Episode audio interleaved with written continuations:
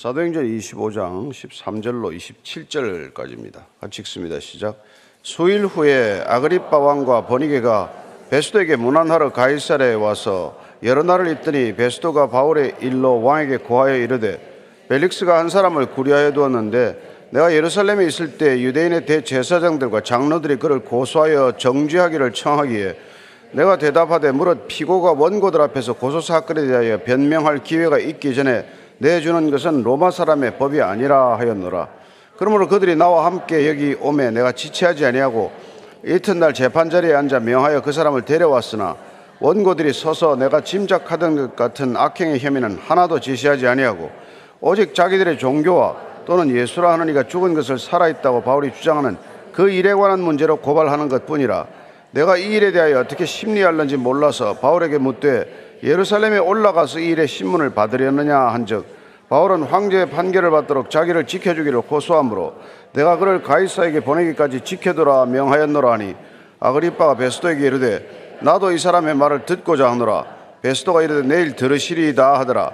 이튿날 아그리빠와 분위기가 크게 위험을 갖추고 와서 천부장들과 시종의 높은 사람들과 함께 접견 장소에 들어오고 베스도의 명으로 바울을 데려오니 베스도가 말하되 아그리빠 왕과 여기 같이 있는 여러분이여 당신들이 보는 이 사람은 유대의 모든 무리가 크게 외치되 살려두지 못할 사람이라고 하여 예루살렘에서와 여기서도 내게 청원하였으나 내가 살피건대 죽일 죄를 범한 일이 없더이다. 그러나 그가 황제에게 상소한 거로 보내기로 결정하였나이다. 그에 대하여 황제께 확실한 사실을 알릴 것이 없으므로 신문한 후 상소할 자료가 있을까요? 당신들 앞 특히 아그리빠 왕 당신 앞에 그를 내세웠나이다. 그 제목도 밝히지 아니하고 죄수를 보내는 것이 무리한 일인 줄 아나이다 하였더라. 아멘. 24, 5, 6장을 우리는 어, 그 당시에 팔레스타인 지역을 통치했던 그 시대를 어쩌면 뭐 대표했던 사람들이겠죠. 우리가 세상의 겉만 본다면 그 사람들이 세상을 다스리고 그 사람들이 팔레스타인 전역을 장악하고 있는 사람들입니다. 온 유대 백성들이 뭐 그 아래 통치를 받고 있는 그런 권력자들이죠.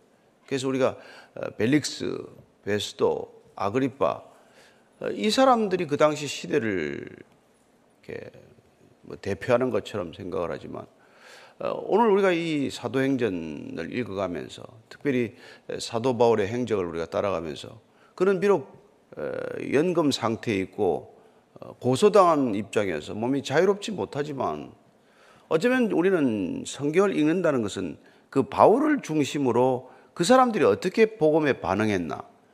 어, 바울이 비록 심리 과정, 재판 심리 과정을 통해서 본인의 변호 내지는 신앙을 고백할 때 그 신앙의 고백에 이 사람들은 어떻게 반응하고 있나. 이게 우리가 보는 관점 아니겠어요? 세상은 도통 뭐 복음에 관심이 없을 때지만 그러나 이 사람들은 모든 걸 우리가 볼 때는 그 당시에 다 가진 사람들이고 그럼에도 불구하고 그들은 다 가졌다는 이유 때문에 그들의 삶은 뭐 지금도 마찬가지겠지만 겉보기엔 다 가졌지만 사실은 속은 텅텅 비어 있는 그 사람들이 왜 복음에 끝내 이렇게 반응하는가 이걸 한번 보면은 오늘 이 시대가 이 많은 것들을 가지고 있지만 정작 우리가 예수님께 관심을 갖지 않는 것과 맥이 다 닿아 있는 얘기란 말이에요. 지금도 뭐 너무 많이 가져서 예수님께 관심을 가질 시간이 없는 사람들이 얼마나 많겠어요. 예. 너무 바빠서 예수님께 도대체 뭐 성경, 성경에 뭐 한 줄도 읽을 시간이 없는 사람이 얼마나 많으냐고요. 그러나 결국 어, 이 역사는 누구를 중심으로 흘러가는지를 우리 다시 한번 확인해야 할 것입니다. 13절이에요. 시작. 수일 후에 아그리파 왕과 보니게가 베스도에게 문안하러 가이사라에 와서 이 아그리파 왕과 버니게가 남매지간이에요. 버니게가 누, 이고 아그리파 2세가 남동생인데 이들이 베스도에게 문안하러 왔어요. 가이사르로 온 것이죠. 권력자들의 교류, 교제입니다. 그 당시에 이 총독들은 어, 군사를 장악하고 있었기 때문에 사실 치안이라든지 전반적으로 이런 실질적인 권력을 장악하고 있었던 반면에 이렇게 뭐 아그리파 1, 2 세라든지 이런 분봉왕들은 상징적인 존재로 종교적 권력을 가진 것이에요. 그래서 대제사장 임명권이라든지 예루살렘 성전의 재정이나 관리를 맡았던 그런 권한이 있었기 때문에 어떻게 보면 권력이 양분되어 있은 것이죠. 원래 뭐 이 하나님 나라의 통치는 권력이 분리되지 않았던 형태지만 그러나 점점 종교 권력과 정치 권력이 분리되는 재정 일치 시대에서 정교 분리 시대로 넘어가면서 점점 종교는 종교의 영역에 국한되게 되고 정치적 권력은 정치적 권력의 행사로 국한되는 그런 거 있지만 우리가 잘 알다시피 유대 성전 시스템은 소위 산헤드린 공회를 중심으로 구약 시대적 그런 재정 일치적 성격을 가지고 있었기 때문에 로마법과는 저촉되는 저촉될 수밖에 없는 그런 상황이 있었다는 것을 우리가 이해할 필요가 있어요. 그래서 그들은 종교 권력이 결정을 하면 정치 권력은 반드시 따라와야 되고 그걸 못할 일이 없는데 왜 로마법으로는 그걸 유대인들의 판결을 존중해 주지 않느냐 그런 불만이 있을 수밖에 없죠. 그래서 늘 이 유대 지역이 로마 전체 제국 안에서 가장 시끄러운 지역에서 어떻게 보면 부임하기가 좀 껄끄러운 지역. 여기 사람들은 아주 다스리기가 어렵고 아주 골치 아픈 백성들이다. 이런 생각들이 늘 로마에 있는 사람들에게는 머리에 박혀 있죠. 그리고 오늘 아그리빠와 이 버니게가 같이 왔다고 되는데 이거 다 고약스러운 사람들이에요. 특별히 버니게는 당시에 뭐 뭐라나 악녀로 가장 소문난 여인이에요. 네. 이게 뭐 결혼도 한두 번 한 게 아니고 숙부하고도 두 번 살고 지금 이 아그리빠 이세하고는 친남동생인데 동거 상태에 있는 이런 엄청난 여인이에요, 여자가.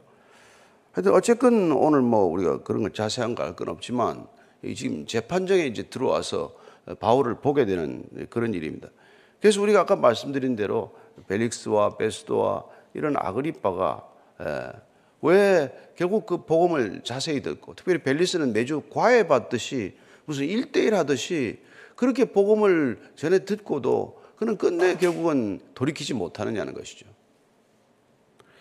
14, 5, 6절입니다. 시작. 여러 날을 있더니 베스도가 바울의 일로 왕에게 과에 이르되 벨릭스가 한 사람을 구려하여 두었는데 내가 예루살렘에 있을 때 유대인의 대제사장들과 장로들이 그를 고소하여 정지하기를 청하기에 내가 대답하되 무릇 피고가 원고들 앞에서 고소 사건에 대해 변명할 기회가 있기 전에 내주는 것은 로마 사람의 법이 아니라 하였노라. 이제 이들이 뭐 별로 할 일이 없는 사람들이에요, 사실은. 뭐, 뭐. 그러니까 여러 날을 거기 있는 거죠. 놀러 온 거예요. 이제 신임 총독 왔으니까 한번 서로 교제해 보자고 온 거예요. 그러니까 베스도는 이 사람은 보기보다도 꼼꼼한 사람이고 행정적인 사람이어서 사실은 오자마자 유대인들과 어떻게 관계를 개선할 건가 전임 총독 벨릭스와는 어떻게 나는 차별화된 인물로 부각될 것인가.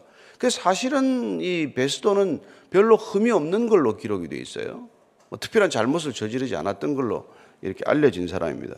그래서 비교적 꼼꼼한 사람이고 행정적으로 일을 챙기는 사람이었기 때문에 현안들을 그냥 내버려 두지 않고 오자마자 이 문제를 다루기 시작한 것이죠. 그래서 사흘 만에 예루살렘으로 올라갔다가 거기서 또 재판 관할지를 예루살렘으로 옮겨달라는 얘기를 선뜻 이렇게 허락하지 않고 다시 그들을 데리고 가이사르로 내려와서 다시 이 바울을 신문했고 그 과정에서 죄가 없다는 것을 이미 확인했던 사람이에요. 그러니까 이게 이해력도 빠르고 사태를 파악하는 분별력도 빨랐던 사람이죠. 문제는 분명히 죄가 없다는 건 알지만 그러나 유대인들이 워낙 완강하게 그를 요구하고 그의 정죄를 요구했던 것은 빨리 유죄 판결을 내려달라 하고 집요하게 유죄 판결을 요구했기 때문에 정치적인 압력과 법적인 판단 사이에서 나름대로 아주 그 고민이 많았던 사람이겠죠. 그래서 고소 사건에 대해서 피고가 충분히 변명할 기회가 있기 전에 그걸 뭐 내주는 건 말이 아니다. 로마의 법상 그럴 수는 없다. 그렇게 얘기를 했다고 베스도가 지금 자기한테 놀러 온 아그리파 2세한테 이걸 얘기를 해주는 거예요. 아그리파 2세는 헤롯 가문 중에서는 비교적 그래도 조금 뭐 뭐랄까 덜 독한 사람이라 그럴까요? 아시다시피 헤롯 가문과 이 기독교와는 아주 철저히 악연이 계속된 집안 아니에요. 그래서 우리 헤롯 대왕은 어, 예수님 태어났다는 메시아가 태어났다는 소식을 듣고는 두 살 이하의 아이들을 전부 죽이라고 명령했던 자고 예. 그 아, 아들들이 이제 뭐 우리가 잘 알듯이 알다시피 헤롯 이제 아그리빠가 태어났는데 아그리빠는 뭐예요? 일세는 나중에 보면은 예, 세례 요한을 죽이는 사람이 되는 것이죠. 예.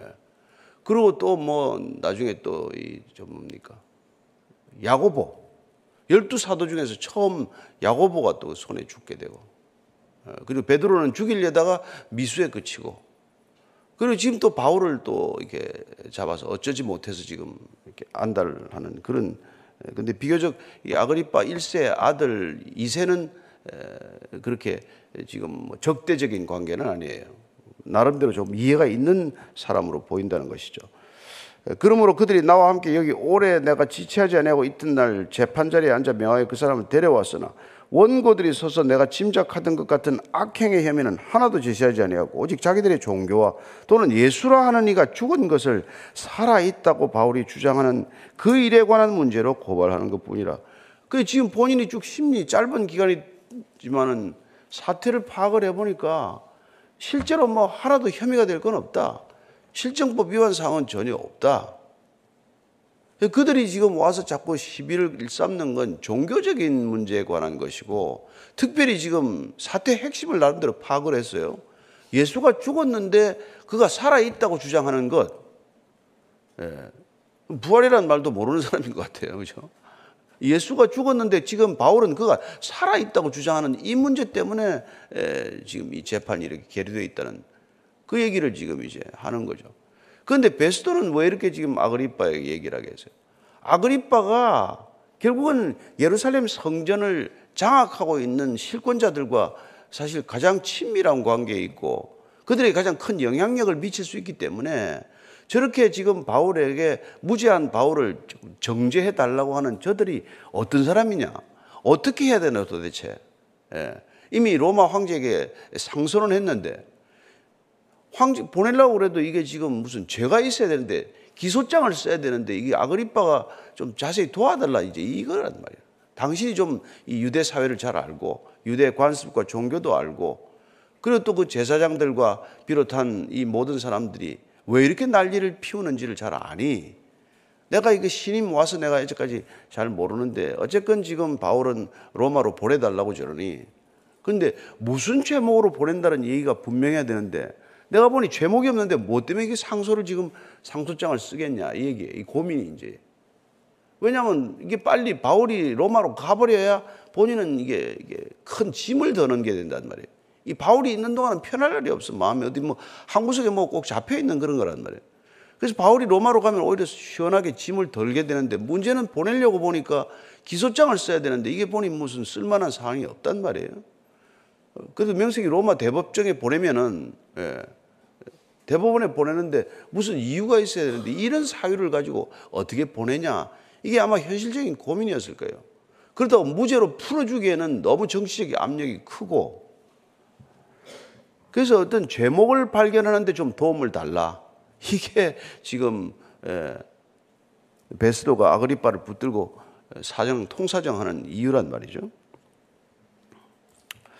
그래서 20절 21절입니다. 시작.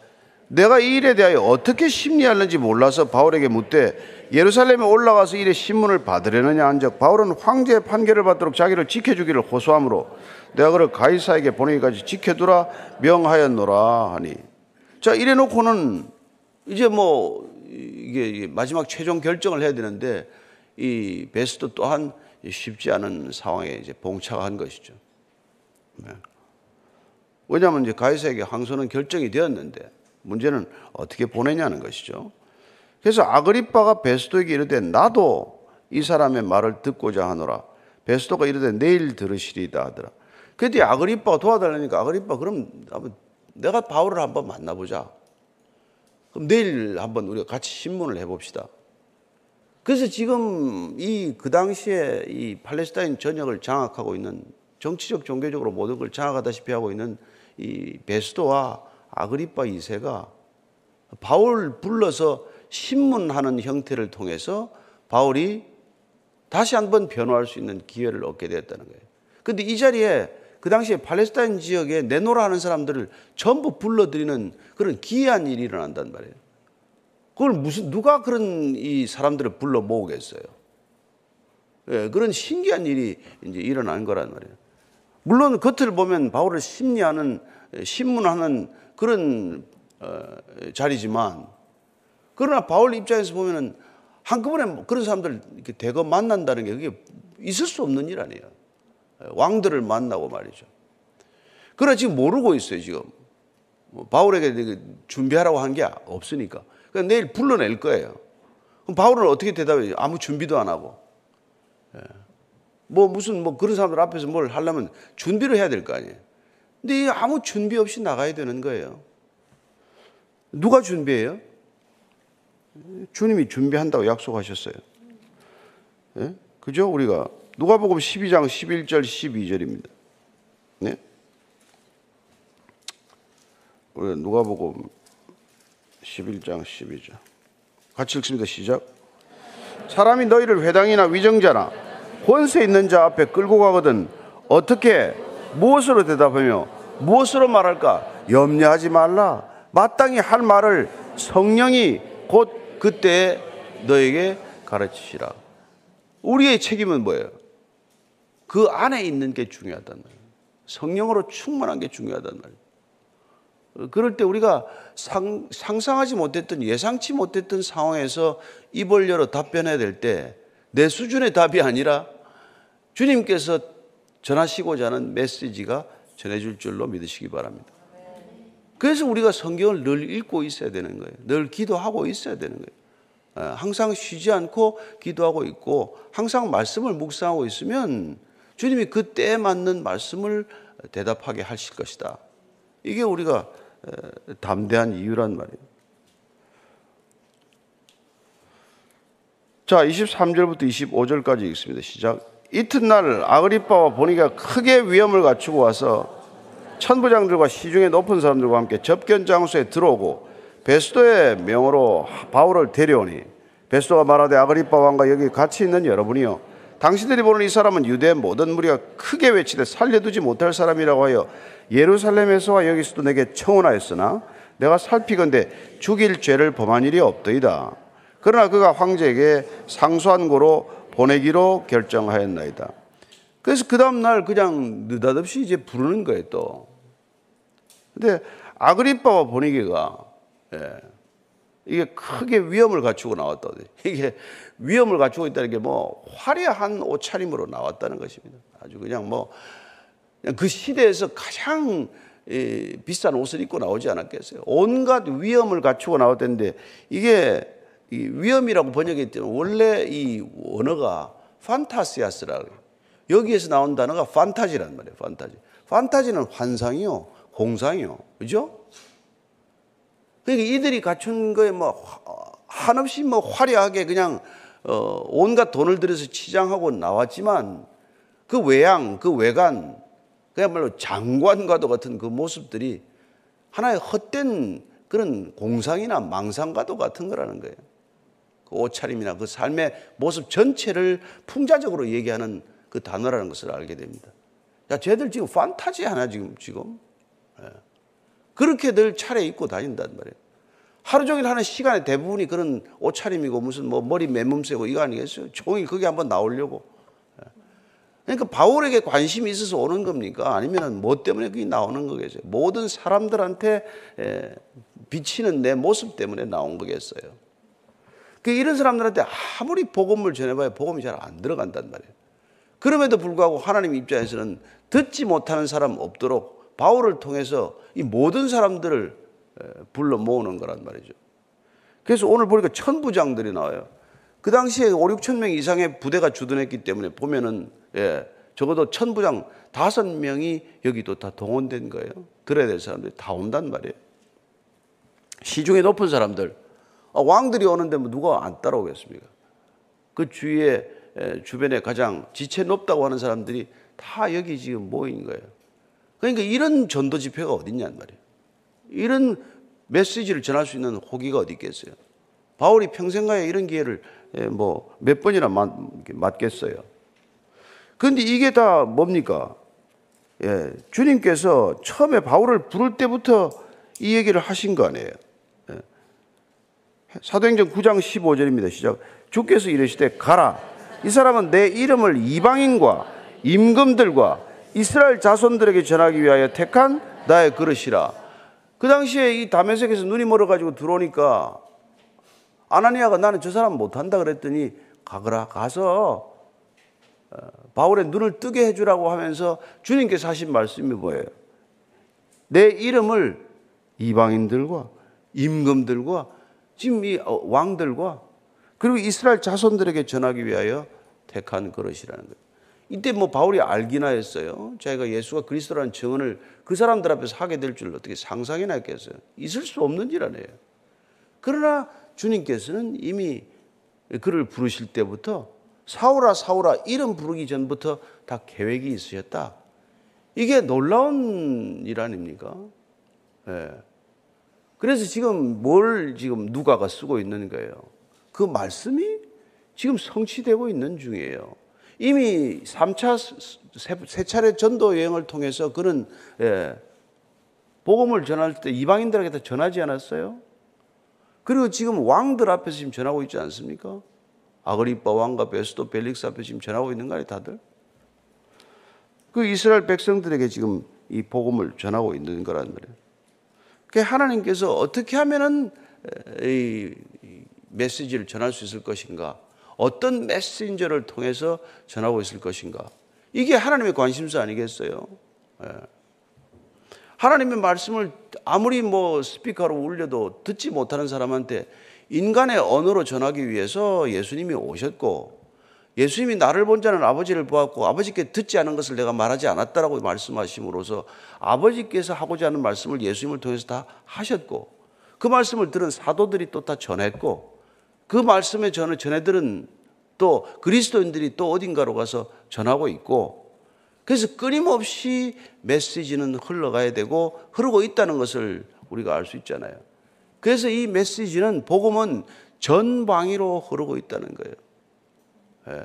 소아시아와 마게도니아와 아가야 이렇게만 흐르는 게 아니라 예. 이방인들과 유대인들에게만 흐르는 것이 아니라 남종이든 여종이든 예.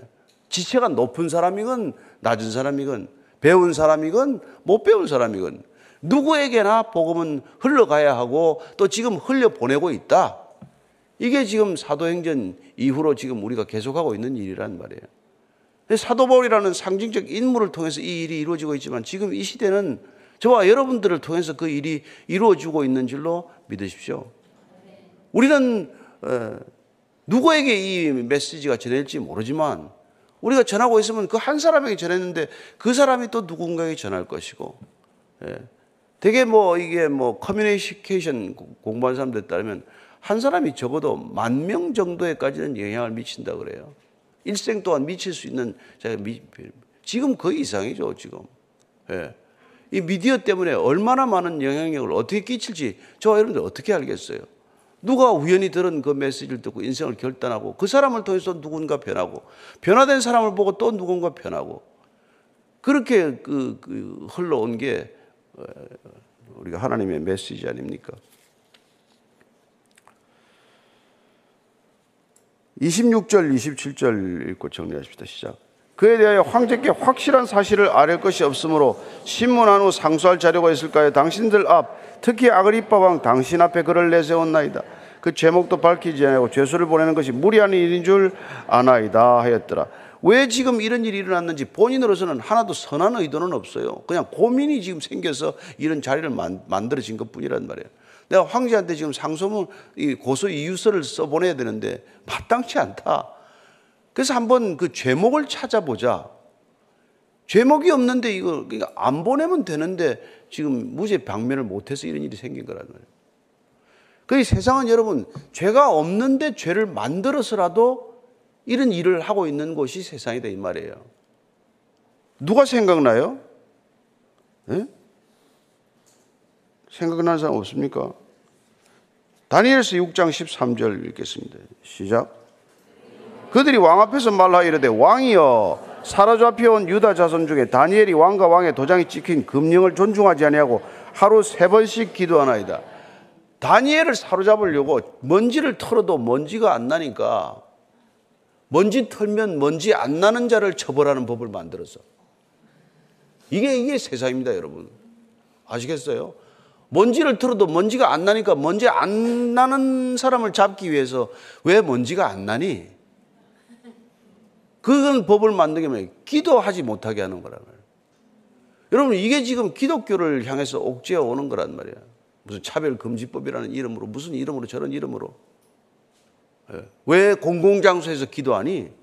왜 공공장소에서 전도를 하니? 지금 유럽에서 그게 됩니까? 프랑스에서 그런 전도, 노방 전도 가능해요? 왜 복음을 전하니? 왜 대학 강단에서 너 신앙을 밝히니? 이게 지금 여러분 세상이 예, 하고 있는 일 아니에요? 다 넉놓고 있다가 당하는 것이죠. 넉놓고 있다가. 기가 막히죠. 근데 바울은 그 어려운 때, 그 어려운 상황에서도 끝까지 견뎠단 말이에요. 바울이 상황, 처한 상황이 우리보다 뭐, 이렇게 뭐 쉽다고 생각을 하십니까? 말할 수 없는 상황 이에요 그래서 그 로마 교회를 향해 쓴 이 로마서 5장 3절 4절 읽어보십시다. 시작. 다만 이뿐 아니라 우리가 환란 중에도 즐거워하나니 이는 환란은 인내를 인내는 연단을 연단은 소망을 이루는 줄 알미로다. 그런 소망을 잃지 않았어요. 그가 바라는 것이 이 땅의 것들이 아니라 영원한 것에 대한 소망이었기 때문에 그는 어디에 있건 어떤 상황이건 소망을 잃어본 적이 없단 말이에요. 예. 그래서 환란이 올지라도 인내했고 그 인내가 결국 그는 연단했고 그 연단은 끝내 그 이게 이런 어, 복음을 전할 수 있는 놀라운 자리를 하나님께서 만들어 주시는 거예요. 예. 내가 어디 뭐 왕들 만나자고 만나주겠습니까? 무슨 뭐 천부장들 다섯 명을 다 모을 재간이 있습니까?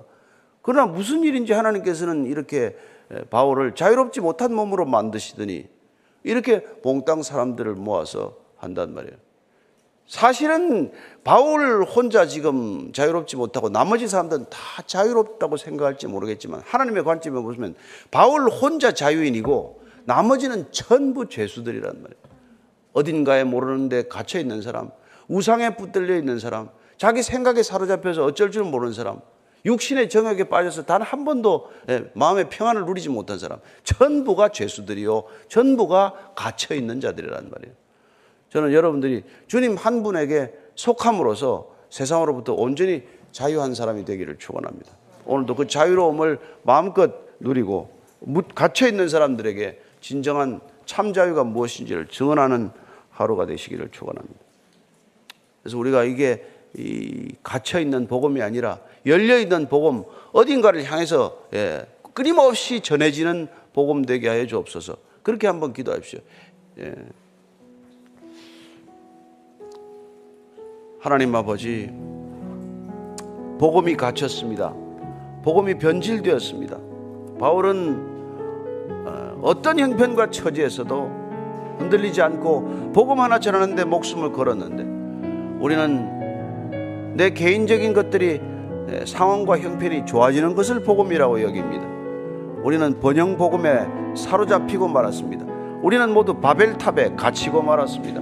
하나님께서 바벨탑을 허물고 아브라함을 불러서 어, 온 세상까지 복의 근원이 되라고 하셨지만 우리는 다시 복의 바벨탑을 쌓는데 온 마음과 시선이 집중되고 있습니다. 주님 다시 한번 저희들 쳐서 복종케 하시고 쳐서 일깨우셔서 바벨 탑에 갇혀 있는 그리스도인들이 아니라 열방을 향해 나아가는 그리스도인들 되게 하시고 내 것 하나 소유에 집착하는 그리스도인이 아니라 희어져 추수할 사방의 들녘을 바라보는 참된 주님의 일꾼들 되게 하여 주시옵소서.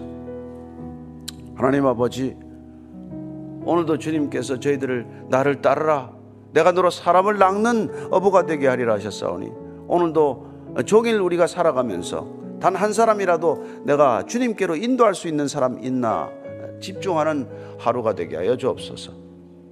이제는 십자가에서 그 모든 것을 쏟아부으셔서 우리가 참 그리스도인 되게 하신 우리 구주 예수 그리스도의 은혜와 하나님 아버지의 측량할 수 없는 사랑과 성령의 기름 부으심과 인도하심이 오늘도 이 말씀 붙들고 오직 주의 복음 신을 신고 주께서 가라 하시는 곳 주저없이 가기를 원하는 이제 고기 숙인 모든 믿음의 형제 자매들 위해 지금부터 영원까지 함께 하시기를 간절히 축원하옵나이다.